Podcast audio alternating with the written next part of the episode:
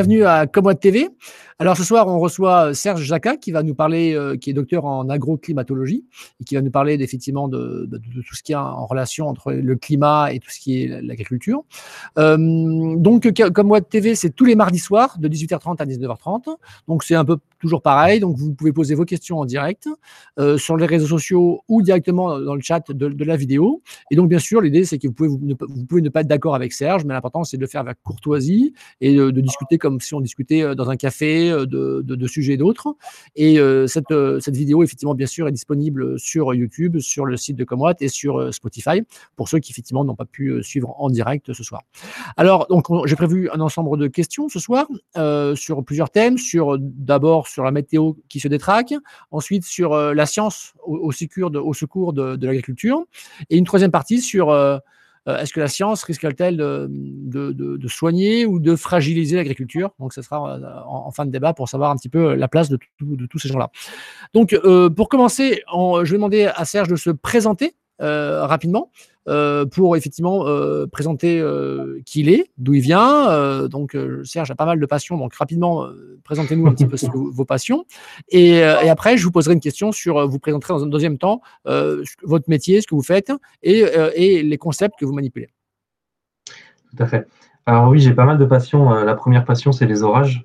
Donc, je suis chasseur d'orages. Je fais des photographies d'orages. D'ailleurs, à 19h30, je vais sur le terrain et je vais continuer ma, nuit à faire des photos. ce, soir, c'est une journée, euh, une journée à orage? C'est ça, une journée, euh, une journée euh, à extension et je termine en fin de nuit. C'est normal chez moi. mais la journée, je suis docteur en agroclimatologie, c'est-à-dire que je travaille sur l'impact du climat sur l'agriculture et l'impact de l'agriculture sur le climat, parce que ça va dans les deux sens. Hein. Euh, et euh, en tant qu'autre passion, je suis également administrateur de l'association Infoclimat, euh, qui regroupe les passionnés de météorologie en France.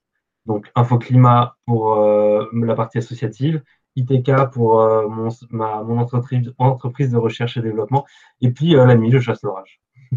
D'accord, ok. Donc les journées bien dans mes camps bah, à vrai dire, par exemple, lundi, j'ai dormi deux heures.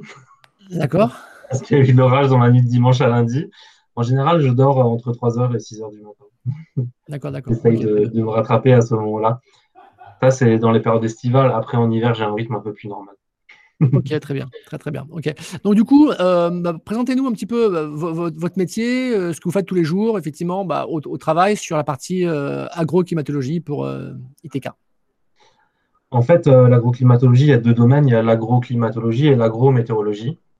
Alors, tout ce qui est agrométéorologie, euh, c'est l'impact du climat sur l'agriculture, par exemple euh, les prévisions de gel, les prévisions de canicule, les prévisions de grêle, d'orage, tout ce qui peut impacter l'agriculture dans les prochains jours. Et inversement, euh, tout ce que l'agriculture peut jouer sur la météo, par exemple l'irrigation, c'est classiquement le principal modificateur de microclimat parce qu'on apporte de l'eau artificielle, la modification des bâtiments d'élevage, l'ouverture des fenêtres, etc. pour par exemple lors d'une canicule. Donc ça, c'est pour l'agro-météo. Pour l'agro-climato, euh, c'est différent. Euh, là, on est sur des pas de temps plus longs. Par exemple, on va étudier euh, les évolutions de tendance de risque de canicule d'ici 2100, les évolutions de tendance de risque de gel au mois d'avril pour 2100, ou à l'inversement de l'agriculture au climat, le stockage du carbone. Donc ça va dans les deux sens. Donc l'agro-météo, on va dire, c'est dans les jours à venir. Et l'agroclimatologie, c'est l'évolution du climat et l'évolution de l'agriculture d'ici 2100. D'accord. Ce que je fais de, mon métier tous les jours, c'est de la modélisation. Classiquement, la modélisation, c'est je prévois en fait comment le climat impacte sur la plante et comment la, la plante impacte sur le climat, à court terme ou à long terme. Donc, je manipule des équations mathématiques, je fais du code, euh, je développe des modèles. En gros, c'est on regroupe la connaissance scientifique agroclimatique dans un seul et même euh, code et puis, on peut simuler le développement d'une plante en fonction, par exemple, d'une canicule qui arrive ou d'une vague de froid. Euh, voilà, le but, c'est vraiment de développer de la modélisation agricole pour conseiller l'agriculteur dans les jours à venir, dans les semaines à venir, voire dans les années à venir avec le changement climatique. Ok, ça c'est très bien. Ok, merci pour ces éléments. Alors, première série de questions qu'on peut vous poser. Euh, on, observe actuellement des, phénomènes météo assez extrêmes. Euh, comment expliquer ces, phénomènes météo qu'on a vus effectivement autour du gel, autour de, ce, climat qui est assez étrange dernièrement? Alors, il y, a, deux choses, souvent, moi je suis très réseaux sociaux, hein. il y a deux choses euh, qui, font qu'on a l'impression que le climat se détériore. déjà, de un, il y a l'effet réseau social souvent on me dit il y a plus de tornades en France, il y a plus de tempêtes. Mais en fait, non, c'est juste que tout le monde a un smartphone et peut les filmer et les diffuser sur Internet. en fait, il y, en a, il y en a, oui, un peu plus qu'avant, mais on a l'impression qu'il y en a beaucoup plus puisqu'on les visualise plus. C'est justement le but du réseau social, c'est de voir en direct ce qui se passe dans le monde. Euh, mais euh, en réalité, c'est bien le cas, on a bien des événements qui sont de plus en plus importants. Euh, au niveau de la, des canicules, on a par exemple des, des pics de chaleur plus importants qui sont plus intenses, plus longs et qui interviennent plus tôt ou plus tard dans la saison. Au niveau des sécheresses, c'est la même chose, des sécheresses qui peuvent être plus longues, plus intenses et qui interviennent plus tôt ou plus tard dans la saison. Le gel, on a un déphasage entre euh, des plantes qui ont subi un hiver très doux et des vagues de froid qui arrivent toujours en avril. Donc on a des impacts plus importants euh, sur le gel.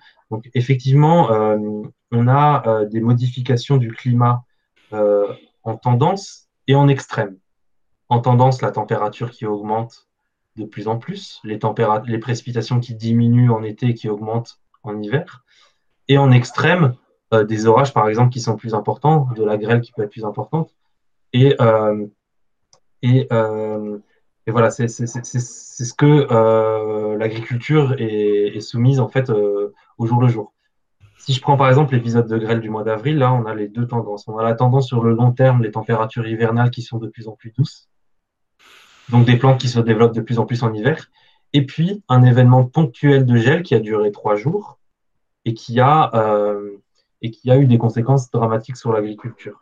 Donc là, on a une conjonction entre des événements sur le, long terme, quoi, un hiver très doux, et un événement ponctuel de gel de trois jours euh, qui a fait qu'il y a eu des dégâts très importants. D'accord. Donc du coup, euh, est-ce que ça se mesure ça? Parce qu'effectivement, euh, euh, est-ce que vous avez des indicateurs pour mesurer ce dérèglement climatique que vous observez? Parce que plus doux, effectivement, sur les moyennes, on peut imaginer que c'est plus, plus 0,1 degré, plus 0,1, enfin voilà, il y a des mesures globales, mais euh, les variations brutales, de, parce qu'il y a toujours eu de la grêle, il y a toujours eu euh, des périodes de froid, il y a toujours, en, il y avait de manière empirique, on disait oui, les, avant les seins de glace, ils gèlent toujours un petit peu. Euh, est-ce qu'on peut mesurer, au-delà des mesures de température, est-ce qu'on peut mesurer ces fluctuations, ces variations brutales? Est-ce qu'il y a des indicateurs? Est-ce qu'il y a des choses qui se, qui se mesurent de manière quantitative, plus que l'impression qu'on a, ah oui, euh, quand on va sur les réseaux sociaux, effectivement, tout le monde en parle, donc on a l'impression que c'est un phénomène euh, majeur, comme, comme la violence. On a l'impression que les gens, souvent, les gens, disent oui, on est dans un monde de plus en plus violent. C'est faux, parce que quand on regarde les statistiques, à très long terme, le nombre d'homicides n'a jamais été aussi bas qu'actuellement. Il n'y a jamais eu de période aussi longue de paix en France depuis, euh, depuis des, centaines d'années. pour, pour, et pourtant, les gens ont l'impression que c'est très violent, que, que, la guerre est présente, etc. Donc, du coup, il y a, un écart. Vous, qui êtes chercheur, est-ce qu'il y a des, indicateurs, enfin des, des, manières de mesurer de manière précise ces fluctuations brutales de, froid ou de grêle euh, qui arrivent, ces, phénomènes extrêmes, comment on fait pour les mesurer, pour les quantifier? Alors euh, oui, a, en agriculture, il n'y a pas que les extrêmes, hein. il y a aussi les tendances euh, sur le long terme. Mais en, en, agroclimatologie, il y a deux façons de mesurer ces événements. La partie météo, bon, il y a tous les capteurs, humidité, température, etc., qui relèvent qui relève euh, bah, ces événements. Au final, euh, de variations de température euh, extrêmes d'une semaine à l'autre, comme on a eu en avril. Là, c'est classiquement, bah, on mesure la température avant la vague de froid et la température pendant la vague de froid et on fait l'écart.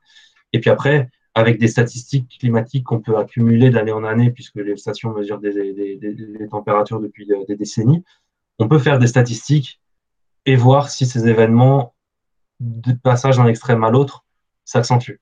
Pour le mois d'avril, par exemple, il suffisait de comparer la température, la variation de température sur une semaine, et on remarquait qu'on était euh, dans les descentes d'air froid les plus violentes qu'on a eues depuis des décennies. Donc ça, c'est des indicateurs météorologiques. Donc entre le min et le max, le max même sur, euh, sur 7 jours glissants, c'est ça? C'est ça, sur une semaine ou 5 jours glissants. Euh, en agriculture, on peut aussi mesurer les extrémums, puisqu'en fait, la plante, elle ressent la température et elle accumule de la chaleur. Donc lorsque la température augmente, elle accumule de la chaleur plus rapidement et donc elle se développe plus vite. Donc l'avancée des stades phénologiques est quelque chose qui est constaté en agriculture. Les stades phénologiques, c'est les stades de développement de la plante. En gros, plus il fait doux en hiver, plus la plante va se réveiller tôt au printemps. Et euh, on a des mesures qui sont extrêmement intéressantes sur le vin ou sur les arbres fruitiers. Les mesures de débourrement. Le débourrement, c'est l'ouverture des bourgeons. En, gros, c'est pour le grand public, c'est le début du printemps. Euh, ces mesures de débourrement sont, euh, par exemple, mesurées par des moines ou par des scientifiques depuis parfois plusieurs siècles, voire plus d'un millénaire. Par exemple, les, cerisiers euh, au Japon, on note la date de débourrement depuis 1872. C'est-à-dire depuis euh, euh, plus de 1300 ans. Au final, ces, statistiques, ces, observations sont extrêmement intéressantes, puisque la plante, vu qu'elle ressent la température d'année en année, et, l'étude de la phénologie de la plante, donc des stades phénologiques, nous permet de voir l'évolution du climat. Et donc, pour reprendre l'exemple des cerisiers, on observe que euh, depuis 50 ans, la date de floraison du cerisier est de plus en plus précoce au Japon. Et euh, le record de très loin, d'ailleurs, est détenu par l'année 2021, où on a carrément gagné, il me semble, 20 jours, voire un mois par rapport aux floraisons qu'il y avait au début du siècle passé. Donc ça, c'est outre la température qu'on nous bassine, euh, les, mesures faites par le thermomètre, la température augmente régulièrement, il y a aussi des faits concrets sur la faune et la flore, quoi, par euh, la phénologie des végétaux. Les dates d'apparition des, des cigales, par exemple.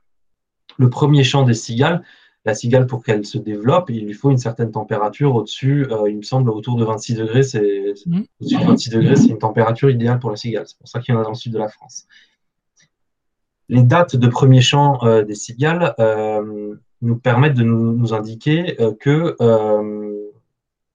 que, il a, que la, cigale atteint une certaine somme de température, un cumul de température, pour commencer son chant.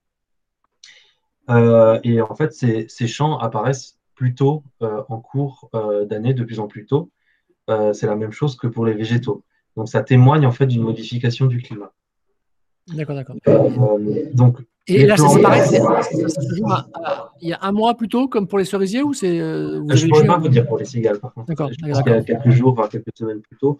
Mais euh, je ne pourrais pas vous dire. Pour les cerisiers, j'ai lu quelques articles récemment et je peux vous affirmer qu'on est à plusieurs semaines d'avance par rapport à, un climat du siècle, du début du siècle passé. D'accord. Pour les vignobles, c'est la même chose en France, hein, au passage. On a gagné à peu près 10 jours sur les dates de vendange, 10 jours, 2 semaines euh, sur les dates de vendange suivant les vignobles en France, euh, du fait que les températures sont plus élevées en cours d'année et donc les vendanges arrivent plus tôt en cours d'année. D'accord, ok. Très bien. Euh, et, du coup, le fait que les cerisiers au Japon euh, fleurissent euh, un mois plus tôt que les vendanges, est-ce que ça impacte la production? Est-ce que ça impacte la qualité? Enfin, qu'est-ce qui va changer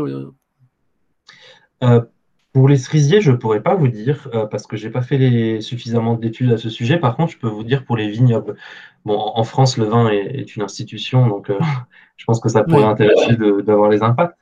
Alors, non seulement il y a les impacts euh, de main-d'œuvre, puisqu'il faut recruter la main-d'œuvre à des dates différentes, ça peut parfois être problématique, mais euh, il y a des impacts aussi sur euh, la qualité du vin, puisque les concentrations en sucre dépendent énormément aussi des précipitations qu'il y a eu les dernières semaines avant la vendange, et donc des modifications de température et d'hygrométrie, donc et de précipitation, vont avoir des conséquences importantes sur la teneur en sucre du, grain de raisin.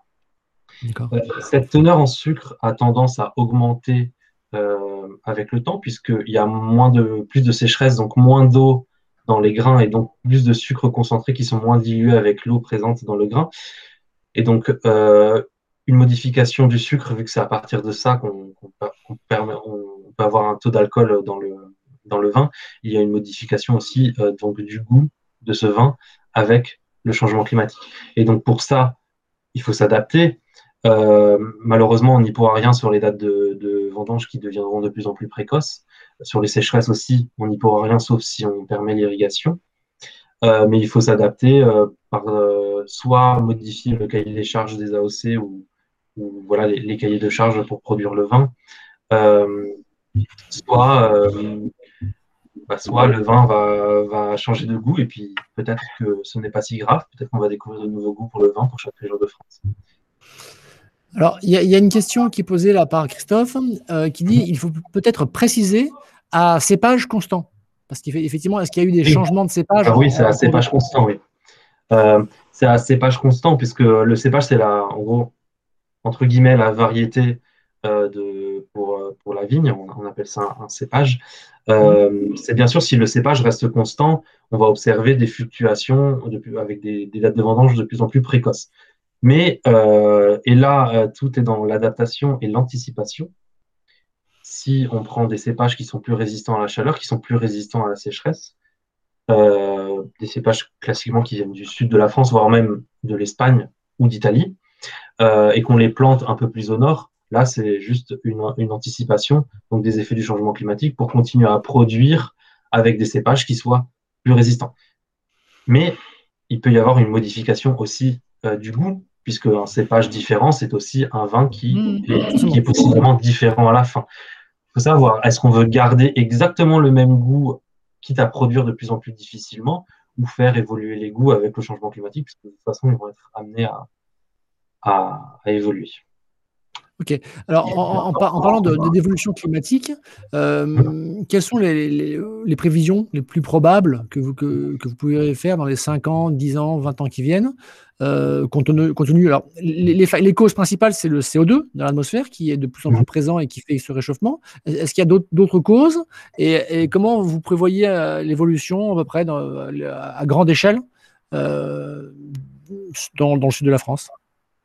Alors, euh, les causes, c'est pas seulement le CO2, c'est tous les gaz à effet de serre.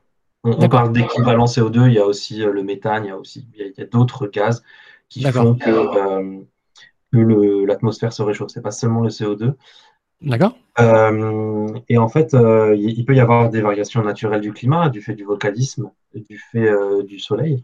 mais il est montré par les travaux du GIEC ou par les travaux de très nombreux centres climatiques que euh, moins de 5% de ces variations climatiques observées actuellement sont dues à des effets naturels. 95% sont expliqués par l'effet euh, des gaz, à effet de serre et donc de l'eau. Euh, donc c'est ça, c'est ces 95% qui sont très problématiques et qui font que, n'arrive plus à, que l'agriculture n'arrive plus à s'adapter à ce niveau climat. Parce qu'à peine on a trouvé un nouveau seuil d'adaptation, qu'on est déjà dans un... que ça continue à augmenter et qu'il faut de nouveau s'adapter. C'est une adaptation constante qu'il faut avoir, qu'il faut retenir pour, euh, pour l'agriculture en, changement climatique. Alors, au niveau de la France, c'est un peu euh, différent suivant les régions. Puisque on va avoir bien sûr sur toute la France des températures qui vont augmenter. Voilà, là, y y a, c'est assez euh, homogène. par contre, au niveau des précipitations, on va avoir un déficit de précipitations qui va être plus important au niveau du sud de la France que dans le nord. Mhm. Simplement que la sécheresse estivale classique qu'on a dans le sud de la France. C'est classique d'avoir très peu de pluie juin, juillet, août, à part les orages dans la région de Montpellier, de Nîmes, autour de la Méditerranée ou même en Côte d'Azur. C'est que cette région euh, de sécheresse va être plus forte et va s'élargir dans le temps. Elle va commencer plus tôt et finir plus tard. Elle va être moins compensée par les précipitations hivernales. Alors certes, elles seront plus intenses, mais au cumul annuel, on aura moins de précipitations que maintenant dans le sud de la France. Dans le nord, c'est un peu différent, puisqu'on aura tendance à avoir des précipitations qui vont être égales sur l'ensemble de l'année, sauf qu'elles vont être réparties différemment. En été, il va y avoir une sécheresse plus importante. Par contre, en hiver, il va y avoir des précipitations plus importantes. Donc, ça se compense dans le nord de la France. Dans le sud de la France, ça ne se, compensera pas. Il y aura une, une diminution des précipitations. Voilà, donc il, l'impact du changement climatique n'est pas le même sur l'ensemble du pays. D'accord, d'accord. Très bien. Euh, du coup, vous faites, est-ce que vous faites des, établissez des cartes de prévision, des cartes à 5 ans, à 10 ans? Comment, ça, comment vous arrivez à, vous projeter dans le temps? Quelles sont, Comment vous travaillez? Quelles sont vos hypothèses de travail euh, pour, euh, pour prévoir l'évolution de, de, ces températures et de ces précipitations? Sur la partie agroclimatique, il y a plusieurs types de cartes. Il y a les types de cartes de prévision, par exemple, à 5 jours les risques de gel, les risques de canicule, voilà, c'est ce qui va se passer dans les prochains jours pour que les agriculteurs puissent adapter leurs travaux agricoles. Et après, il y a les cartes, ça c'est les cartes agro-météo. et les cartes agroclimatiques. Donc, c'est l'évolution du climat et son impact sur l'agriculture. Donc, classiquement, en agroclimatologie, ce qu'on fait, c'est qu'on reprend les études qui ont été faites par le GIEC, donc les climatologues. Ils nous fournissent en fait des séries euh, probables de température, de précipitation, d'ensoleillement qui peuvent avoir lieu jusqu'en 2100, suivant plusieurs scénarios de réchauffement, le, faible, moyen euh, ou, très fort. et puis ensuite, nous, en entrée des modèles agro, on fait rentrer ces données météorologiques et puis on peut simuler ce qui va se passer jusqu'en 2100. Classiquement, voir si la sécheresse va avoir de plus en plus d'impact sur le rendement ou pas, euh, ou aussi les gels du mois d'avril seront de plus en plus fréquents après une période de douceur hivernale comme on a eu cette année. Euh, voilà, ça, ça nous permet voilà, deux, niveaux vraiment de, de cartes pour l'agrométéo. L'agrométéo, c'est vraiment les sept prochains jours. Et l'agroclimato, c'est vraiment jusqu'en 2100, où là, on, on utilise les données du GIEC. D'accord, très bien. Ok, alors, qu'est-ce que peut. Donc aujourd'hui, vous, vous bossez pour, euh, pour, pour. Euh, mhm. par rapport à ça, que peut la science par rapport à, à, ce réchauffement climatique, à ces changements qu'on subit Et comment, effectivement, la science, à votre, euh, comment les, les, innovations sur lesquelles vous travaillez, les, innovations technologiques, mhm. peuvent-elles effectivement aider les, cultures à, à s'adapter, à, survivre et à continuer effectivement à nourrir effectivement les, populations qui utilisent l'agriculture pour se nourrir? Alors, la, science intervient dans plein de domaines. Déjà, en climato, c'est pour définir le changement climatique, qu'est-ce qu'il va faire? Mmh. Donc ça, on mmh. en a déjà suffisamment parlé, c'est le GIEC qui travaille dessus. Mmh.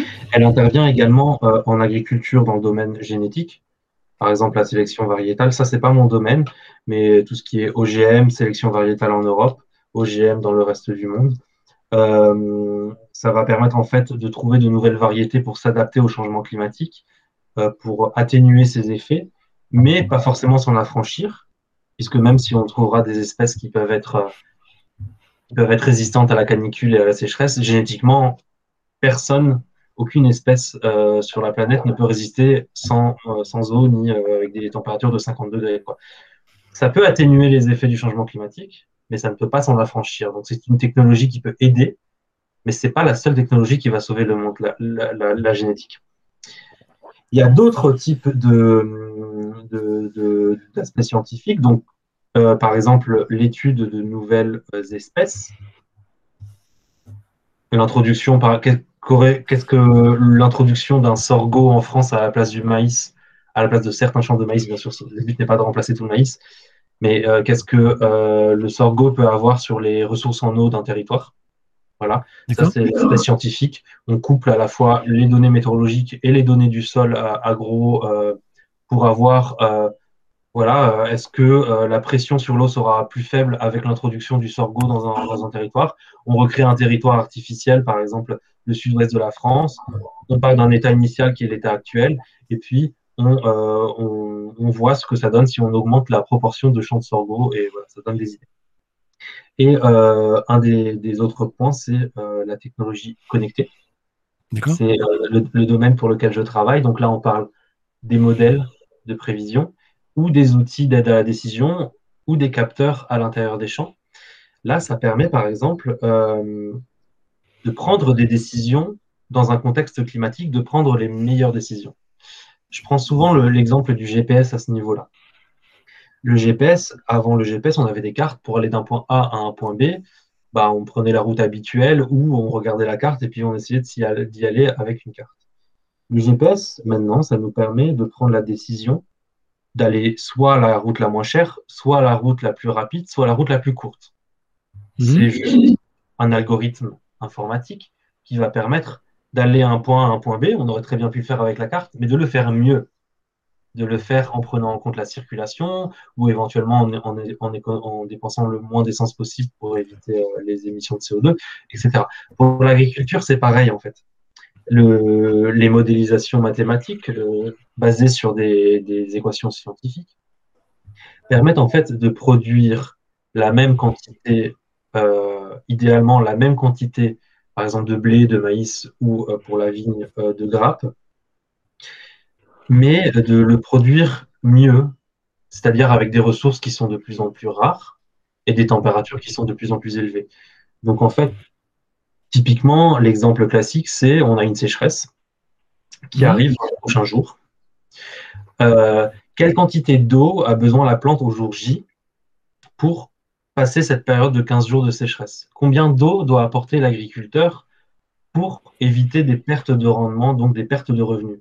La plante ne nous parle pas, mais le modèle mathématique, il a accumulé de la connaissance météorologique et de la connaissance agronomique et de la connaissance que l'agriculteur a renseignée au modèle pour dire aujourd'hui, il me faut 15 mm d'eau pour ne pas avoir de, stress et ne pas avoir de perte de rendement pendant cette canicule.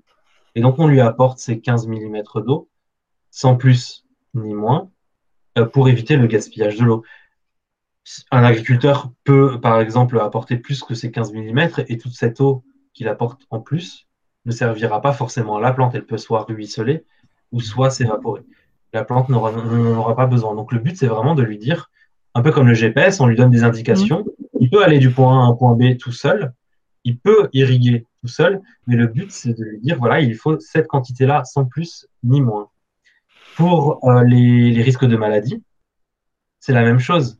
L'agriculteur, classiquement, de père en fils, ils se disent, à cette date-là, euh, début avril par exemple, j'ai l'habitude d'épandre tel produit pour telle maladie. Mais dans un climat qui change, on n'aura plus forcément euh, les mêmes pressions de maladies, on aura peut-être de nouvelles maladies ou des maladies qui vont disparaître puisqu'il n'y aura plus suffisamment d'eau. Et donc ça va évoluer.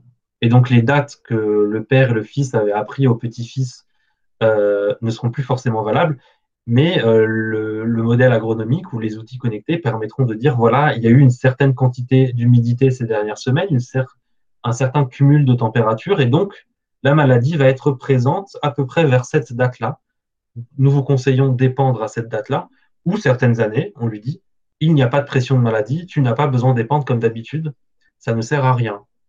Voilà, c'est vraiment cibler les choix et éviter euh, toute euh, sortie de route, on va dire, tous excès.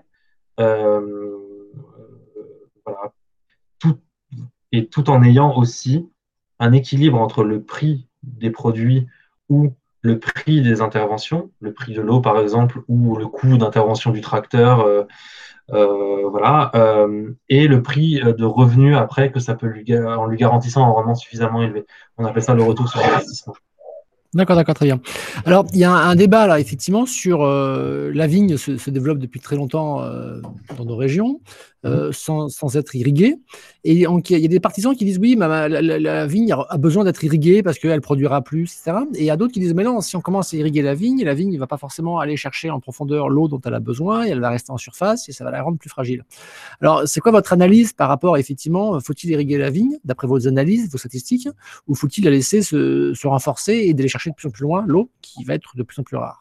Alors, je ne suis pas le spécialiste de la vigne, mais euh, en tant qu'agroclimatologue, j'ai quand même ma parole à apporter. Mhm. Euh, il faut savoir que euh, les... dans un climat qui va évoluer de plus en plus, on ne pourra simplement plus produire de raisins sans eau. On n'aura plus suffisamment d'eau, par exemple, dans les régions méditerranéennes, pour produire des grappes, des grappes en fait, pour faire du vin. donc le débat ne se pose pas en fait il y a certaines régions de France. C'est obligatoire. Il y a certaines régions de France où euh, soit on va irriguer. Alors, euh, il n'est pas question d'irriguer à outrance et de concurrencer euh, à l'eau potable pour le tourisme ou pour les habitants du coin. Il y a toute une réflexion à avoir derrière. Ce n'est pas maximiser le rendement hein, et faire n'importe quoi, mais c'est quand même garantir un minimum de production parce que du coup, si on ne change pas nos habitudes par rapport aux irrigations, le rendement va être tellement faible qu'il ne pourra plus garantir la survie de l'exploitation. Donc, au bout, d'un certain. Ça, je parle pour le sud de la France, bien sûr. Pour le nord de la France, il y aura suffisamment d'eau euh, quand même. Mais pour les régions méditerranéennes ou les régions du sud-ouest, il va falloir faire très attention parce que d'ici 2050, il va y avoir des pertes de rendement du fait de la sécheresse. La vigne aime bien la sécheresse en été. C'est une. Euh, c'est paradoxal, hein, mais pour produire du bon vin, il faut aussi une période de sécheresse au cours de l'été. S'il y a un excès d'eau, ce seront des grains qui sont remplis d'eau et donc euh, une teneur en sucre très faible. Euh, mais il ne faut pas non plus qu'il y ait un excès d'eau, parce qu'il faut quand même garantir un minimum de grains. Mmh. Euh, je vois que Christophe a, mis un commentaire. du coup, il faut quand même avancer dans cette réflexion et peut-être autoriser l'irrigation à beaucoup plus d'AOC, à beaucoup plus de régions. alors peut-être qu'on ne va pas comprendre pour les années à venir, mais d'ici 20-30 ans, on va se dire, ah oui, cet investissement que j'ai fait pour l'irrigation est très utile maintenant. Donc il faut commencer à y réfléchir dès maintenant. Donc du coup, pour vous, c'est inexorable C'est inexorable à partir de, la moitié du, siècle. Pour l'instant, peut-être pas, mais à partir de la moitié du siècle, oui, c'est inexorable.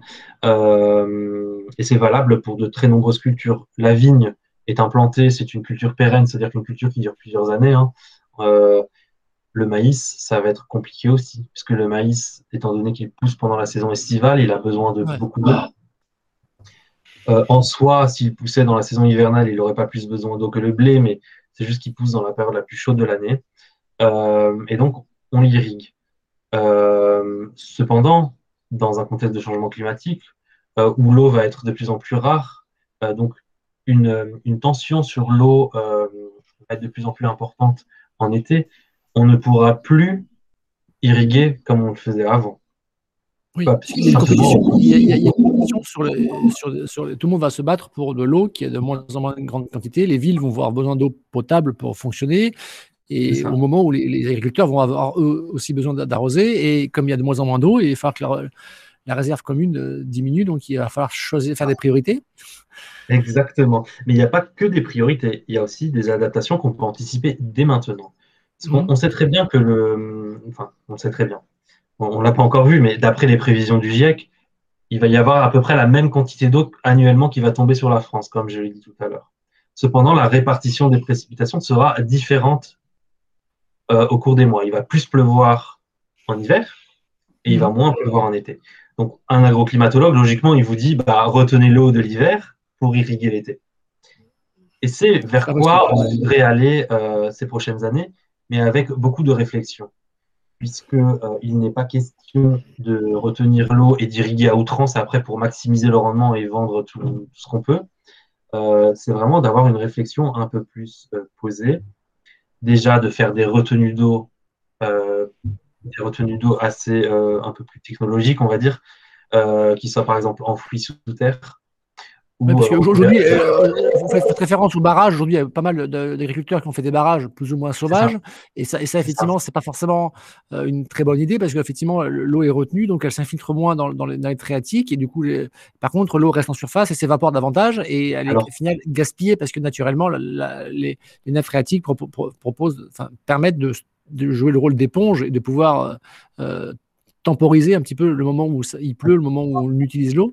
Donc c'est vrai que ces barrages, je crois enfin, confirmez-moi, mais d'après ce que j'avais entendu, ces barrages étaient un peu inefficaces et, euh, totalement euh, contre-productifs. Exactement. En fait, ces barrages, c'est juste une solution à très court terme parce que l'évaporation est très importante, euh, la surface au contact de l'air est très importante et ils ne sont pas forcément étudiés alors qu'il peut y avoir des retenues d'eau qui peuvent se remplir uniquement lorsque euh, les nappes phréatiques sont pleines et que toute l'eau qui tombe en surface après va à la mer. C'est de l'eau perdue. C'est cette eau-là qu'on veut capter. On ne veut pas forcément capter l'eau euh, qui, passe dans les fleuves en été lorsqu'ils sont au point le plus bas. Ce serait pas logique. On veut capter l'eau lorsque les fleuves sont suffisamment remplis et que toute cette eau va aller à la mer, ce sera de l'eau perdue. Mmh. Euh, c'est vraiment capter l'eau pendant uniquement pendant les périodes d'excès d'eau donc l'hiver, l'automne et le début du printemps. Euh, après, retenir l'eau en cours d'été, ça, c'est pas possible. Parce que retenir l'eau en cours d'été, c'est de l'eau qui serait allée aux rivières et qui aurait pu servir à la faune et à la flore aquatique. Mm. Donc, si tout le monde se met à retenir l'eau en été, cette eau ne va pas aux rivières et le niveau des eaux sera très bas et c'est des écosystèmes entiers qui seront menacés. Mais toute cette, euh, volonté de retenir l'eau, c'est quelque chose qui est très polémique euh, parce que ça inonde des territoires et donc ça condamne certains écosystèmes. Donc il y a certaines réactions logiques de la part de certaines ONG qui, veulent éviter ce type de, retenue d'eau. Mais de toute façon, c'est nécessaire. Il va falloir trouver un désaccord entre les mairies, les régions, euh, l'État et les ONG et les agriculteurs. Il faut vraiment se réunir pour commencer dès maintenant à s'adapter, à, pas s'adapter, penser dès maintenant à anticiper les effets du changement climatique. C'est nécessaire dès maintenant de Mais, mais l'eau, vous la stockez comment alors Si vous ne la stockez pas en surface, vous la stockez euh, sous terre? Comment vous faites? Oui, on peut avoir des, soit des, des réserves d'eau souterraines. Alors, D'accord. Artificielles ou naturelles Artificielles. d'accord, d'accord. Parce que naturellement, il y a déjà des, réserves, c'est les nappes phréatiques, c'est des réserves naturelles. Oui, Le, but, c'est pas de taper dans les nappes phréatiques en été. Parce que du coup, si elles se vident, c'est pas forcément le meilleur moyen. Euh, ou c'est éventuellement de reprendre de l'eau des nappes phréatiques en hiver et de les injecter dans des réserves plus proches de la surface. Euh, il y a d'autres solutions aussi, c'est par exemple de mettre des retenues d'eau euh, bien étudiées avec des panneaux solaires au-dessus pour faire de l'ombrage pour éviter au maximum l'évapotranspiration, enfin l'évaporation, pardon. Euh, voilà, il faut explorer de nouvelles choses. Il n'y a pas que les retenues d'eau en plein air ou les lacs artificiels qu'on voit. Il faut explorer de nouvelles voies qui soient un petit peu plus logiques dans un contexte de changement climatique là, là on, se retarde un peu sur les retenues d'eau, mais il y a d'autres choses à penser aussi. Il n'y a pas que les retenues d'eau. Il y a aussi tout en place. il y a juste avant qu'on change de sujet, qu'on parle d'autres sujets, on reste juste parce qu'il y a des questions de Christophe sur les retenues d'eau. Il dit est-ce que, est que vous avez une idée du volume retenu euh, par rapport aux chutes de pluie euh, par rapport à ce qu'on peut retenir, voilà, est-ce que c'est quoi? C'est 1% qu'on retient? Est-ce que c'est voilà, c'est J'ai pas de chiffre précis, mais c'est très faible. ouais. C'est faible. C'est moins que 5%, bien sûr. Hein. D'accord. on ne peut pas retenir toutes les précipitations qui tombent. Il faut se rendre compte qu'il y a des milliers, des, des milliards de tonnes d'eau qui tombent. Euh, on ne peut pas tout retenir euh, dans des retenues d'eau. Ce serait recouvrir la moitié de la France de retenues d'eau. non, non, là, le, but, c'est vraiment de, de retenir moins de 5%, je dirais. Je n'ai pas de chiffre exact, mais c'est vraiment moins de 5% de l'eau. Et encore une fois, c'est de retenir l'eau quand elle est en excès en hiver. Ce n'est pas de retenir l'eau euh, en plein été. En plein été, hmm. il faut laisser l'eau partir dans les fleuves pour éviter que les fleuves se retrouvent à sec. C'est des erreurs qu'on a faites dans le passé, euh, pas qu'en France, et euh, il faut éviter de reproduire ces erreurs. D'accord. D'accord. Euh, et aussi une autre remarque de Christophe qui pose la question. Il dit qu'effectivement, de nombreux domaines euh, héroltés irriguent notamment au goutte à goutte mhm. depuis euh, des années 70, mhm. mais l'irrigation est très réglementée, voire interdite selon l'appellation. Donc, c'est ce que les, AOC. les AOC par rapport au vin notamment. Exactement. Là, c'est là, c'est pas de mon ordre, ça reste de l'ordre législatif et tout ça, et des habitudes de l'histoire, etc. Mais un agroclimatologue dira logiquement n'importe quel scientifique d'ailleurs, bah, il va peut-être falloir faire évoluer les AOC. Peut-être que le goût va évoluer, mais soit l'AOC est condamné à disparaître, puisqu'il y aura des, règles qui ne sont plus adaptées dans un climat qui est plus le même, ou soit il faut faire évoluer ces règles en fonction euh, d'un climat euh, qui évolue. Voilà. Donc, euh, c'est là, c'est plus de mon ordre, c'est vraiment de l'ordre administratif. D'accord. ok. Alors, alors tout à l'heure, je vous ai coupé, pardonnez-moi, on va reprendre là où vous partiez. Vous disiez, OK, il y, a, les retenues d'eau, mais il y a d'autres manières, effectivement, de régler le problème de la sécheresse. Alors, mhm. voilà, vous, partiez là-dessus tout à l'heure quand je vous ai coupé ah. pour, vous, pour, finir sur les retenues d'eau. Il y, a, plusieurs voies. Hein. Comme je le disais, par exemple, on peut introduire de nouvelles espèces qui soient un petit peu moins consommatrices d'eau en été, comme le sorgho à la place du maïs. Il n'est pas question de remplacer tout le maïs, mais d'introduire, par exemple, un peu de sorgho sur un territoire. Ça fait moins de pression en eau sur ce territoire. Premier point. Deuxième point, les retenues d'eau. Troisième point, c'est l'irrigation euh, de résilience. L'irrigation de résilience, c'est une irrigation intelligente qui est basée sur des outils de la décision, un peu comme je vous ai expliqué tout à l'heure.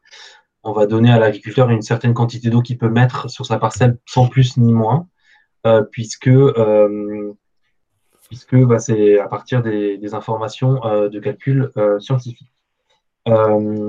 deuxième point, cette irrigation de résilience, elle est basée sur une irrigation qui ne maximise plus le rendement. On va plus faire comme on fait actuellement, puisqu'on a un excès d'eau, on a suffisamment d'eau, mais euh, enfin actuellement, comme on faisait le siècle passé, euh, c'est-à-dire qu'on irrigue pour avoir un rendement maximum. Lors d'années où il n'y a pas suffisamment d'eau, on ne pourra plus irriguer pour avoir un rendement maximum, même avec des retenues d'eau, parce que si tout le monde se met à taper au maximum dans les retenues d'eau, bah, elles ne vont pas tenir tout l'été. Donc le but, c'est vraiment de savoir la dose euh, entre ce qui reste dans les retenues d'eau et euh, la quantité qu'il faut irriger pour garder un rendement suffisant pour nourrir la France, euh, pour produire, mais pas maximiser. Voilà. Euh, D'accord. Donc ça, c'est vraiment la définition de l'irrigation de résilience, une irrigation intelligente, connectée, et qui ne soit pas forcément basée les années les plus sèches sur une maximisation du rendement, puisque sinon on va limiter, on va détruire l'ensemble de nos réserves en quelques semaines. Ok. Euh, au niveau de la technologie, de, vous parlez de, la connexion, euh, est-ce que, est que vous, est-ce que, alors ça, ça, a un rapport peut-être que vous, c'est un peu, un peu, un peu plus éloigné de votre métier, euh, mais pour faire du bio, il y a des robots, des herbeurs qui commencent à arriver, qui commencent effectivement à prendre soin des, des, des plantes de manière différente. est-ce que, est-ce que, est-ce que ça peut, est-ce que ça va changer la manière de faire de l'agriculture, ces robots? Est-ce qu'ils vont permettre de pouvoir mesurer plus finement? euh, ce qui se passe au niveau du pied, pied du plan Est-ce qu'ils vont pouvoir faire des actions? Est-ce qu'ils vont pouvoir. Euh, bon, le, goutte à goutte existe depuis très longtemps, hein, mais est-ce qu'il est y a encore des, améliorations technologiques à, ce niveau-là, au niveau de l'arrosage, pour éviter que l'eau euh, s'évapore? Donc, comment la, robotisation qui va changer le paysage qu'on va connaître dans le transport Effectivement, les voitures vont, les camions vont être autonomes euh, dans, quelques dizaines d'années. Euh, est-ce que dans, euh, on voit bien que l'emploi dans le monde agricole diminue avec la motorisation de, cette industrie, de cette, cette économie. comment, comment, la, comment le robot va pouvoir aider effectivement l'agriculture? Alors, il peut aider à plusieurs niveaux. Il peut aider au niveau de faciliter la pénibilité du travail. D'accord. Donc, Typiquement, c'est le cas de Nayo Technologies, par exemple, des robots qui permettent de désherber. Euh, faciliter la pénibilité du travail, réduire aussi l'utilisation euh, d'intrants qui peuvent être euh, très coûteux à produire, très chers aussi à acheter et qui peuvent aussi polluer l'environnement. Mhm. Ça ne pollue pas toujours l'environnement mais euh, utiliser en excès, ça peut avoir des impacts sur l'environnement. Utiliser de façon intelligente, ça peut euh, limiter les impacts sur l'environnement. Euh, ça peut donc permettre d'avoir une agriculture un peu plus mécanique, tout en ayant une main-d'œuvre égale ou inférieure. Parce que tout le monde, tous les gens de la ville ne vont pas retourner dans les champs, bien sûr. On a une évolution de la société qui fait qu'on s'éloigne de l'agriculture. à part s'il y a un, changement majeur dans cette direction, pour l'instant, on est plutôt vers une diminution de la population agricole. Oui, parce qu'en fait, aujourd'hui, il y a quand même euh, de plus en plus, je crois qu'il y a des villes en Asie qui, euh, qui sont en train de produire 10 à 20% de leur, leur, consommation agricole qui est revenue dans les villes, avec les villes urbaines, avec les, les champs, enfin, les, cultures urbaines, des cultures verticales, des cultures dans les sous-sols. il y a un mouvement. C'est ponctuel, parce que la, la, densité, par exemple, à Hong Kong, la densité de population fait, et c'est un petit territoire, fait qu'on ne peut pas forcément produire tout ce qu'on veut où on veut. Et donc, euh, avoir une agriculture urbaine, c'est très intéressant. Mais faire la même chose à Paris, c'est pas forcément logique, puisque tout autour, il y a la Beauce, la Picardie, la Champagne et, la, et la, Sologne. Et dans ces régions-là, on peut produire du bois, du blé, du maïs, euh, du vin, tout ce qu'on veut. Donc, on a. C'est pas forcément un enjeu. Euh, et donc, cette, cette robotisation. Euh, donc, ça, réduit, ça, réduit les, ça, réduit les, problèmes de pénibilité, ça réduit aussi le, les entrants. Euh, c'est deux, deux, principaux axes. Oui, et le troisième, c'est que ça peut faire des mesures sur le terrain. Par exemple, il y avoir des capteurs intégrés dans ces robots qui permettent d'évaluer le statut azoté de la plante ou euh, éventuellement d'évaluer le statut hydrique ou éventuellement le stade phénologique, donc le développement de la plante. Et ça peut donner des indicateurs à l'agriculteur de savoir si sa plante est en bonne santé ou s'il y a des présences de maladies, euh, etc. Donc, ça peut aider l'agriculteur à prendre des décisions ou ça peut même faire tourner certains modèles agricoles, comme je disais, des outils d'aide à la décision, à partir de ces données mesurées par les capteurs, par les drones ou par les tracteurs. Euh, ça, permet un petit peu de, d'affiner euh, la modélisation, d'affiner les, décisions que l'agriculteur peut avoir dans les prochaines semaines. D'accord. Faire face à des maladies ou pour euh, faire face à des événements climatiques. Très bien, très bien. Euh, toujours au niveau des, solutions, la science au secours de l'agriculture. Euh, alors, je ne sais pas si vous avez suivi euh, les. Puisqu'on est quand même dans, le café débat de Comode TV, donc on va parler un petit peu d'énergie, énergie renouvelable. vous avez sûrement suivi que le prix du kilowattheure a fortement baissé avec le, photovoltaïque. Aujourd'hui, le photovoltaïque, il y a 10 ans, était l'énergie la plus chère du monde. Aujourd'hui, mmh. c'est la, moins chère. Mmh. Aujourd'hui, il y a des projets qui, qui sortent sans aucune subvention dans le sud de l'Europe à 1,5 centime le kilowattheure. Euh, c'est-à-dire, euh, alors que le prix, quand on brûle du gaz ou du charbon, euh, c'est ça revient à 4 ou 5 centimes, et quand on brûle l'uranium, ça revient à 10 centimes, donc c'est quasiment 10 fois moins cher. il y a des modèles, modèles économiques qui vont sortir parce que nous, on est à 1,5 centime le kilowattheure euh, produit en photovoltaïque et euh, on estime que d'ici 10 ans, ça sera moins, largement moins que 1 centime. Mmh et euh, que cumulé avec l'aspect éolien qui fait des progrès, notamment avec l'éolien offshore en mer, au large, plus le prix des batteries qui, qui descend, on serait sur une énergie qui serait peu chère, ce qui serait autour en moyenne sur l'année à 3 centimes de kilowattheure mmh par rapport à 18 centimes qu'on paye aujourd'hui. Donc on, s'imagine que ce sera six fois moins cher qu'aujourd'hui. Euh, euh, et donc avec euh, une, un parc installé qui sera assez important parce qu'effectivement, il y a un problème de, de, synchronisation entre l'offre et la demande. Effectivement, bah, euh, comme les moyens de production ne produisent pas forcément les gens ont besoin, il faut en mettre davantage pour couvrir, euh, pour que effectivement ça puisse euh, permettre. Et donc, dans les, dans les meilleures estimations qu'on va retrouver, d'après les experts de, de, Californie, de Harvard, ils nous ont expliqué que, en gros, en termes d'énergie renouvelable, on va mettre 300 ou 400 fois nos besoins d'énergie annuelle, de manière à ce qu'effectivement ça minimise le besoin de batterie. Enfin voilà, ce sont, des modèles qui sont en train de se mettre en place. Mais effectivement, quand on paye 1 centime le kilowattheure, en produire 4 fois ses besoins, ça revient à 4 centimes, ça reste encore moins cher que de le produire avec du gaz. Donc, donc pourquoi je vous explique ça? C'est parce que euh, ils disent attention, effectivement, c'est un modèle qui est intéressant parce que c'est effectivement les énergies renouvelables vont balayer pas pour des raisons écolo, mais pour des raisons purement financières, euh, le gaz, le charbon, le nucléaire. Euh, mmh. Mais ça va aussi créer de nouveaux modèles. Et effectivement, ça veut dire que quand on va produire 300 ou 400 fois ses besoins, ça veut dire qu'on va voir l'énergie sera gratuite à peu près 80% du temps. Alors ça, mmh. c'est vrai que c'est des choses qui sont, qui, sont, qui, sont, qui sont nouvelles. Et par rapport à l'eau, on se dit, oui, mais si on, a de l'énergie gratuite, on peut effectivement euh, fabriquer de l'eau à travers notamment du dessalement d'eau de mer. Et du coup, le problème de réchauffement climatique, si on peut demain euh, dessaler l'eau de mer et produire une quantité infinie d'eau à un prix qui est gratuit, zéro, hein, parce que le coût du dessalement, c'est pas le coût de la membrane, c'est le coût de l'énergie qui va pousser l'eau dans la membrane. Euh, je crois que c'est 4 ou 5 kWh par mètre cube.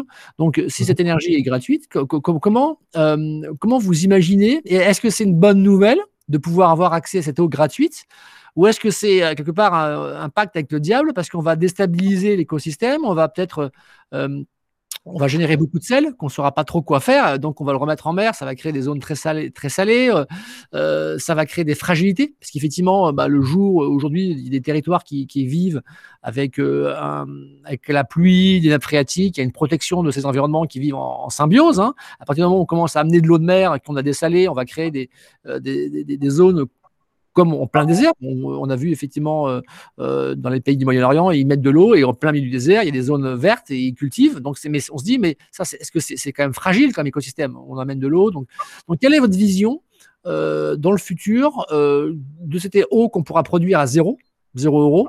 Est-ce que c'est une bonne ou une mauvaise nouvelle? Alors, je n'ai pas étudié la question en long, en large et en travers. En tant que scientifique, j'aime bien faire un peu de bibliographie, mais je veux quand même un peu vous apporter quelques-unes de mes réponses. Euh, je distinguerai quand même euh, l'utilisation de cette eau, par exemple, en Israël ou dans le désert, et euh, l'utilisation de cette eau en France.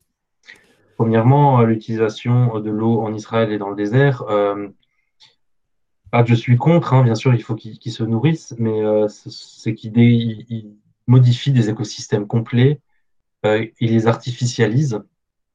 Et il n'y a pas forcément que l'eau qui coûte de l'énergie. Apparemment, ça coûte de l'électricité.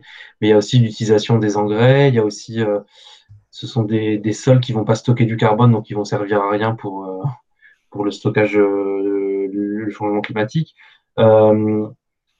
c'est des choses complètement artificielles qu'il faut pas forcément reproduire en France. Voilà, dans des zones, c'est pas parce que maintenant on a de l'eau qu'on va commencer à planter du maïs partout il y a des zones quand même qu'il faut protéger. Les déserts sont des zones qui il y a une certaine faune, une certaine flore, alors moins développées que dans, dans la forêt tropicale, bien sûr, hein, mais, mais c'est quand même euh, des endroits à préserver. Euh, donc euh, ça, c'est pour la partie un peu Moyen-Orient, parce que vous y avez fait. Moi, j'ai pensé directement à Israël quand vous avez dit ça. Mm. ça peut être intéressant aussi pour l'eau qu'on utilise pour la société civile. Hein. Il n'y a pas que l'agriculture. Hein intéressant dans ces pays-là. En France, euh, ça serait peut-être un peu moins utile puisqu'il y, y, aura toujours quand même de l'eau. Euh, cependant, le, problème que je vois, c'est qu'à chaque fois qu'on a un excès de quelque chose, on a tendance à faire un excès de quelque chose d'autre. Euh, si on a un excès d'eau, on va forcément vouloir irriguer dès qu'il ne pleut pas ou, ou tout le temps pour maximiser le rendement. maximiser le rendement, c'est aussi avoir plus de matière sèche qui pousse, donc plus d'engrais, plus de pesticides, euh, parce que plus de pesticides, parce que du coup, vu qu'on irrigue souvent, euh, il y a plus d'humidité, donc développement des maladies. Enfin, ça peut engendrer des conséquences en chaîne qui peuvent être euh, assez négatives. Voilà. C'est intéressant d'avoir cette eau désalinisée, je ne sais pas, je sais pas. c'est intéressant, mais il faut garder quand même en tête l'irrigation intelligente. Il ne faut mm. pas faire d'un excès un abus. Euh, et puis, euh, ça, rend quand même assez dépendant de quelque chose, donc de la station euh, qui va désaliniser l'eau de mer. Donc, si cette station ne fonctionne plus, c'est tout un écosystème agricole derrière qui souffre, puisqu'il il est implanté avec des, cultures qui, qui vont forcément utiliser beaucoup d'eau. Donc, c'est à la fois une force, une faiblesse et c'est une force qu'il faut maîtriser pour ne pas apporter des abus derrière. C'est un peu l'élément de réponse que je peux apporter. Peut-être que d'autres scientifiques vous diront c'est merveilleux, peut-être que d'autres vous diront c'est terrible, mais voilà. Autre chose encore, tant que j'y pense, euh, l'eau, ça peut aussi être très néfaste pour le sol. Un excès d'eau, ça peut lessiver les sols et engendrer une perte de nutriments, une, de, de l'azote qui peut aller jusque dans les, dans les fleuves. Euh, irriguer à outrance aussi, ça peut modifier les écosystèmes, puisque du coup, l'eau qui, qui, se retrouve au niveau de la terre, au niveau du sol et au niveau des fleuves, ben, ne sera pas forcément la même euh, que ce que l'écosystème s'attend en cours d'été, par exemple. Donc, il peut y avoir des C'est une technologie quand même intéressante pour l'énergétique, mais pour l'agriculture, il faut quand même garder en tête que ça peut. Il ne faut pas aller dans l'abus. Ça peut être intéressant, mais il ne faut pas aller dans l'abus. C'est la réponse que je peux vous apporter ce soir. Alors, bien sûr, sans études bibliographiques, c'est la, oui, euh, un peu différente que j'ai que j'ai pas l'habitude d'avoir. Euh, peut-être que d'autres personnes apporteront des, éléments euh, complémentaires à cette, réponse. D'accord. Alors, il y a Christophe qui fait un petit commentaire. Serge n'est pas sans savoir que dans les Paline du nord et du centre, les tracteurs régulent les entrants en fonction de l'emplacement dans la parcelle, selon le rendement de l'année précédente. Et les tracteurs et les moissonneuses euh, se conduisent seuls et grâce au signal GPS euh, permettent effectivement euh, de pouvoir bah, faire une culture au mètre carré différente. Apparemment, c'est comme. Ça, s'appelle de l'agriculture de précision. j'en ai, j'en ai pas, j'en ai pas parlé parce que pour moi, dans ma tête, ça englobe un peu les modèles de culture.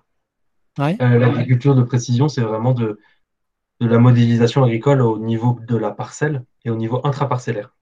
Mhm. C'est-à-dire que certaines zones vont avoir, les sols ne sont pas homogènes au sein d'une d'une parcelle.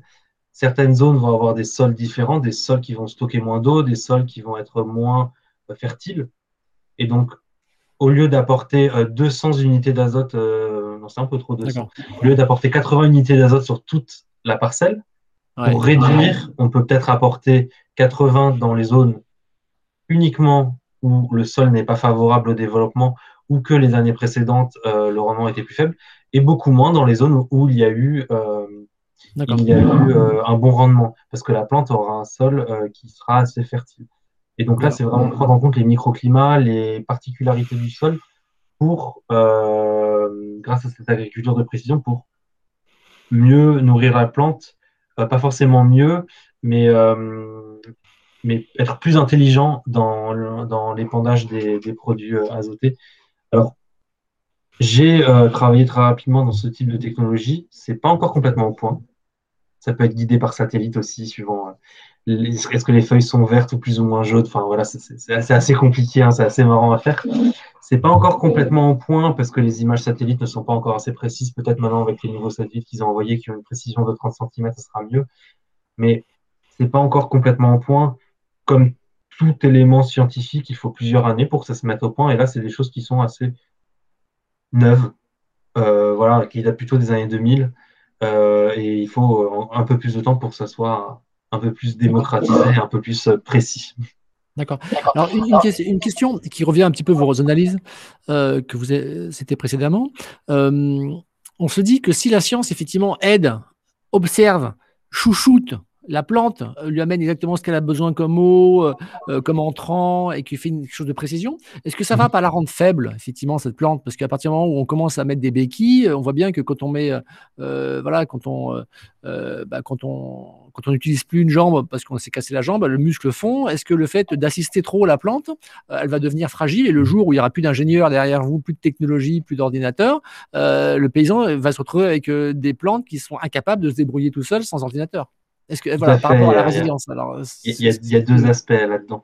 Alors, j'espère pas que du jour au lendemain, on va laisser les agriculteurs tout seuls quand même. Hein. Ce serait vraiment bizarre. Mais, ça peut arriver un, un, gros hack sur tous les systèmes informatiques de la Terre par des, des, gens qui font des ransomware. C'est ça. Il peut y avoir deux choses. C'est que peut-être du jour au lendemain, d'un coup, il n'y a plus d'ordinateur, on va dire, une tempête solaire ou je ne sais pas quoi. Ouais, ouais, euh, et, l'agriculteur qui, euh, qui, était dépendant des technologies se retrouve euh, à devoir de nouveau gérer tous les aspects de la ferme seul. Mm, Donc, mm. la dépendance aux technologies, c'est quelque chose d'important. Comme le GPS, je reprends l'exemple toujours du GPS. Monsieur, On va dire que du jour au lendemain, votre GPS, votre puce GPS ne marche plus dans votre téléphone vous devez vous rendre dans la Creuse chez votre belle-maman et vous n'allez pas y aller. Bah, vous allez vous arrêter tous les kilomètres et regarder une carte. Alors qu'avant, on regardait les panneaux, on savait à peu près quelle direction prendre et on avait euh, voilà, un sens de l'orientation peut-être un peu plus développé parce qu'on n'est pas guidé par un GPS. Bah, c'est pareil pour l'agriculture. Il pourra y arriver, mais il aura peut-être un peu plus de mal puisqu'il n'aura pas toutes les technologies derrière pour ceux qui sont les plus dépendants. Ce n'est pas le cas de tout le monde. Hein. mais, moi, je ne parlais pas de la fragilité de l'agriculture, je parlais de la fragilité de la plante. Parce que la plante qu'on a, qui, a optimisée pour, parce qu'elle sait que de toute manière, elle n'aura jamais, jamais, parce que vous, vous avez mis au point des, systèmes très intelligents pour dire voilà, il n'y a jamais plus de 5 jours sans eau parce qu'on va te mettre de l'eau, parce qu'on sait que tu, et tu vas produire à un prix moins cher, etc., ou à une saveur différente. Et eh ben, le jour où, au lieu de 5 jours, on, met 10 jours sans eau ou 15 jours, 20 jours, est-ce que toutes les plantes, les graines vont, vont crever? Parce que c'est pas du tout, elles n'ont pas été conçues pour ça. Quoi. Alors là, il faut distinguer les plantes pérennes et les plantes annuelles pour un blé, un maïs, quelque chose qu'on plante, euh, il n'y aura pas forcément de problème si on change les habitudes du jour au lendemain, euh, parce que euh, de toute façon, c'est une plante qui dure que 7 ou 9 mois dans, l'année. Pour les plantes pérennes, donc les plantes qui durent plusieurs années, c'est un peu plus problématique. Parce que par exemple, pour un jeune pied de vigne, si on l'irrigue tous les 3 jours, donc il a l'habitude d'être irrigué, il a un système racinaire qui est habitué à recevoir de l'eau, donc il sera un peu plus en surface qu'une vigne qui n'a pas l'habitude d'avoir de l'eau, qui va faire un système racinaire plus en profondeur pour chercher l'eau. Si du jour au lendemain, on arrête d'irriguer une vigne irriguée, qui est irriguée, elle n'aura plus un système, elle n'aura plus le système racinaire qui sera adapté à l'irrigation qu'on ne lui apporte plus. Et donc, elle sera plus sensible à la sécheresse. La plante, les plantes pérennes notamment, celles qui durent plusieurs années, se développent en fonction de ce qu'elles ont eu les semaines, les mois précédents, voire les années précédentes. Et donc, s'il y a une modification brutale, il y a une période d'adaptation qui sera un peu compliquée. Pour les plantes annuelles, le maïs et le blé, c'est pareil. Hein. Si on irrigue un maïs tous les jours, très tôt en cours de saison, il va faire des racines qui seront peu profondes. Et dès qu'il y a une sécheresse qui arrive en été, et si on l'irrigue plus, il sera très sensible parce que les racines sont très superficielles.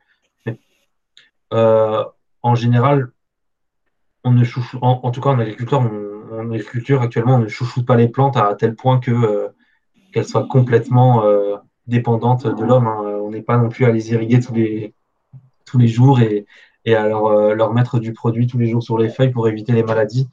C'est, c'est, pas encore, euh, c'est pas encore, on n'est pas à ce niveau-là. D'accord. Très bien. Alors, on arrive à la fin, là, il reste deux, minutes. Alors, un peu la, question un peu traditionnelle qu'on pose toujours dans les cafés débats comme, comme Web TV, c'est Parmi euh, votre champ de compétences, euh, ou vos multiples champs de compétences, euh, comme, vous avez pu nous, le présenter en, début de ce, café débat, quelles sont les, certitudes que vous, les, croyances fortes que vous avez et qui pourtant sont très peu partagées par les gens autour de vous? Des choses dans lesquelles ah. vous êtes certaine de certains trucs et dites tiens ça je suis sûr et c'est bizarre à chaque fois je suis obligé de l'expliquer à mes amis je suis obligé de l'expliquer à, mes collègues et ça, ça ils n'arrivent pas à en être convaincus alors que moi je, je suis profondément bah, deux choses. Euh, premier point, premier point euh, on produira du, du, vin en Angleterre ou en Belgique. D'accord. Alors ça, euh, ça paraît tellement, pour des Français chauvinistes, ça paraît genre non, non, non, on ne produira pas du vin en, Belgique et en Angleterre. Bah, climatiquement parlant, c'est possible. Ce sera possible en fait. Peut-être pas demain, hein, mais d'ici 20, 30, 40 ans, il y aura un climat qui sera intéressant au sud de l'Angleterre et en Belgique pour produire du vin et des, des. Peut-être qu'on aura des crus belges en 2100. ça, les gens me disent non, c'est pas possible. Je sais pas, c'est peut-être une habitude historique. Et deuxième point, on a parlé beaucoup du changement climatique, que le climat, que la génétique c'est pas bien, que les, les OGM c'est pas bien, que les maladies c'est pas bien, etc. Il y a plein de trucs entre le bio et le conventionnel et on a plein de débats là-dessus. Par contre, il y a très peu de personnes qui parlent sur le gaspillage alimentaire il y a 20 à 30% des émissions de CO2 dues à l'agriculture partent dans le vent, simplement parce que les fruits ne sont pas assez beaux ou que euh, euh, qu'on a eu des pertes en cours euh, de, tout le long de la filière, il y a eu des pertes régulières de cette production alimentaire. Et en fait, on, on parle beaucoup de s'adapter au changement climatique, mais il y a déjà 20 à 30% de la production agricole qui est perdue. C'est des émissions de CO2 qui, ne, qui, sont, qui sont émises pour rien, simplement parce que la carotte est difforme. Et ça, ça, pourquoi ne pas s'attaquer à ce problème-là? Ces 20 à 30 pour les réinjecter dans le système alimentaire. Euh, ça peut être repris pour les animaux, mais dans le système, euh, dans, dans, toute la chaîne alimentaire euh, pour les humains, c'est simplement un problème d'éducation. Et déjà, commencer par euh, l'éducation sur l'agriculture, euh, revenir un petit peu aux fondamentaux et savoir qu'une pomme, quand elle a été produite, eh ben, une pomme euh, que vous mangez, c'est deux pommes qui sont jetées puisqu'elles étaient biscornues. Et tout ça, c'est essentiel. Voilà, pour lutter contre le changement climatique, il faut aussi changer ses habitudes alimentaires au niveau du gaspillage, mais aussi au niveau et ça je sais très bien que ce n'est pas partagé par tout le monde, au niveau de la consommation de viande rouge notamment, puisque cette consommation de viande rouge, qu'on on le mange en excès, alors je ne dis pas de devenir végétarien, bien sûr, mais euh, consommer trop de viande rouge, c'est aussi émettre énormément de CO2, et là c'est l'agroclimatologue qui parle, même si j'aime la viande rouge, il faut euh, la limiter, parce qu'on en mange beaucoup trop par rapport à nos besoins, mais il faut toujours en manger, bien sûr, mais on en mange beaucoup trop par rapport à nos besoins, et on pourrait avoir euh, de euh, de, de, la marge pour réduire le changement climatique en mangeant ne serait-ce que deux fois moins de viande rouge. Voilà. Ok. merci, beaucoup. Merci beaucoup, Serge. C'était super votre analyse. Ça nous a fait euh, voyager effectivement dans, dans le monde merveilleux de la, la, biologie, de l'agriculture. C'était super. Et puis le lien avec l'énergie qui, qui, permet effectivement de pouvoir connecter tout ça. Merci beaucoup, Serge, pour cette, ce café débat. Et puis donc, tout est enregistré et ça sera mis demain en podcast sur Spotify et sur YouTube et sur la chaîne de Comat TV. Bonne soirée, Serge. Moi, je vais aller en chasse à l'orage alors. ok, bonne chance, Serge. Envoyez-nous des photos. Envoyez-nous des, photos de cette nuit. On le mettra sur le site. Ok. Au revoir. Au revoir.